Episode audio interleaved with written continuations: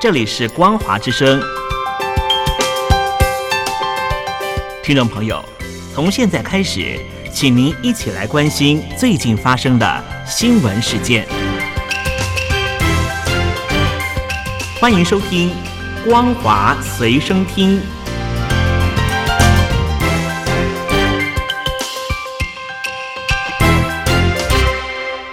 听众朋友，新年好，我是嘉玲，欢迎收听《光华随身听》。今天是中华民国一百一十一年一月一日，我们来回顾啊去年跟中国大陆有关的新闻，同时展望新的一年。首先来关心外交的部分。大陆国家主席习近平的实体外交活动，从二零二二年九月重启以来，步入一波小高潮，先后到访俄罗斯、南非、美国和越南，也在西安首度与中亚五国举办峰会，并在北京举行暌违四年的一带一路峰会，展现中共元首外交的主动权。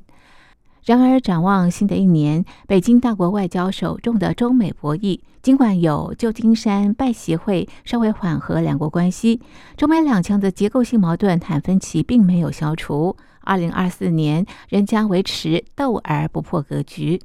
而就北京周边局势来看，与日本在东海钓鱼台海域争端不断，两岸僵局下的台海也不平静。近期中非在南海岛礁冲突急剧升高，双方船舰多次碰撞，中方强势以水炮发动攻击，美菲则加强联合演习应对。未来一年，南海局势恐怕持续上升，擦枪走火甚至引发区域冲突的可能性增加。对北京来说，今年最标志性的元首外交，无疑是旧金山拜协会。中共官方定义这场会面是运筹大国关系的大手笔。拜协会之后一个月，美中参谋首长也终于进行暌违已久的通话，双方恢复军事沟通。尽管中方力图建构稳定的大国关系架构，但是正如突发性气球事件造成的巨大冲击，中共外交局势仍不容太过乐观。台大政治系教授张登吉就直言。明年是中国外交风险非常高的一年。目前表面上最大的改变是中美关系局部缓和，尤其是旧金山峰会形成中美低档，双方对重启军事交流等重要议题有初步共识。不过，深层的不确定性很高，未爆发的火山很多。例如，大陆要向美国注入稳定性，但是大陆内部的稳定性、确定性是否足够？从外交活动来看，二零二四年北京已经确定的外交安排，就有俄国、哈萨克、秘鲁分别举行的上合组织金砖国家 APEC 峰会，加上习近平已经欣然同意回访伊朗，可能回访法国。如果没有意外的话，未来一年习近平的出访次数将上升。再来看经济的部分，二零二三年是中国大陆三年疫情解封之后的第一年，全年经济成长率达到百分之五，已经没有悬念，表现优于全球多数经济体。不过，亮眼数字的背后却隐藏着中国经济诸多难解的挑战。如果按照日前召开的中共中央经济工作会议的说法，主要的困难和挑战包括有效需求不足、部分行业产能过剩、社会预期偏弱、风险隐患仍然较多、国内大循环存在堵点、外部环境的复杂性、严峻性、不确定性上升。对此，大陆官方和学者都将原因归诸于疫情的疤痕效应，并称这是各国经济疫后普遍的现象。不过，十二月初，国际信评机构穆迪宣布将大陆信用评级展望从稳定调降为负面，其实代表着当前外界对中国经济前景的普遍看法。中华经济研究院第一研究所所长刘梦俊形容，大陆经济新旧伤都还在修复中，正面临着结构性转变。刘梦俊分析，新伤就是房地产泡沫，这还牵扯到地方财政负债问题。他示警，今年到二零三零年将是大陆地方偿债高峰，恐怕还会衍生出本土金融危机。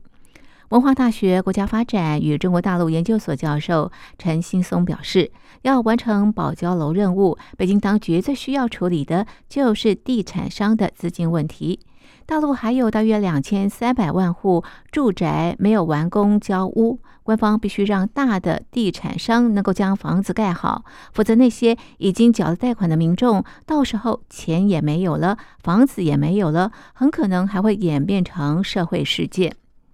展望新的一年，瑞银首席中国经济学家汪涛表示。未来几个月，大陆房地产活动将会回稳，明年下半年开始反弹。他对全年经济增长的拖累会较二零二三年减弱，但这需要官方政策支持进一步加码。如果能够如此，应该可以促使消费者信心回稳，从而推动消费持续复苏。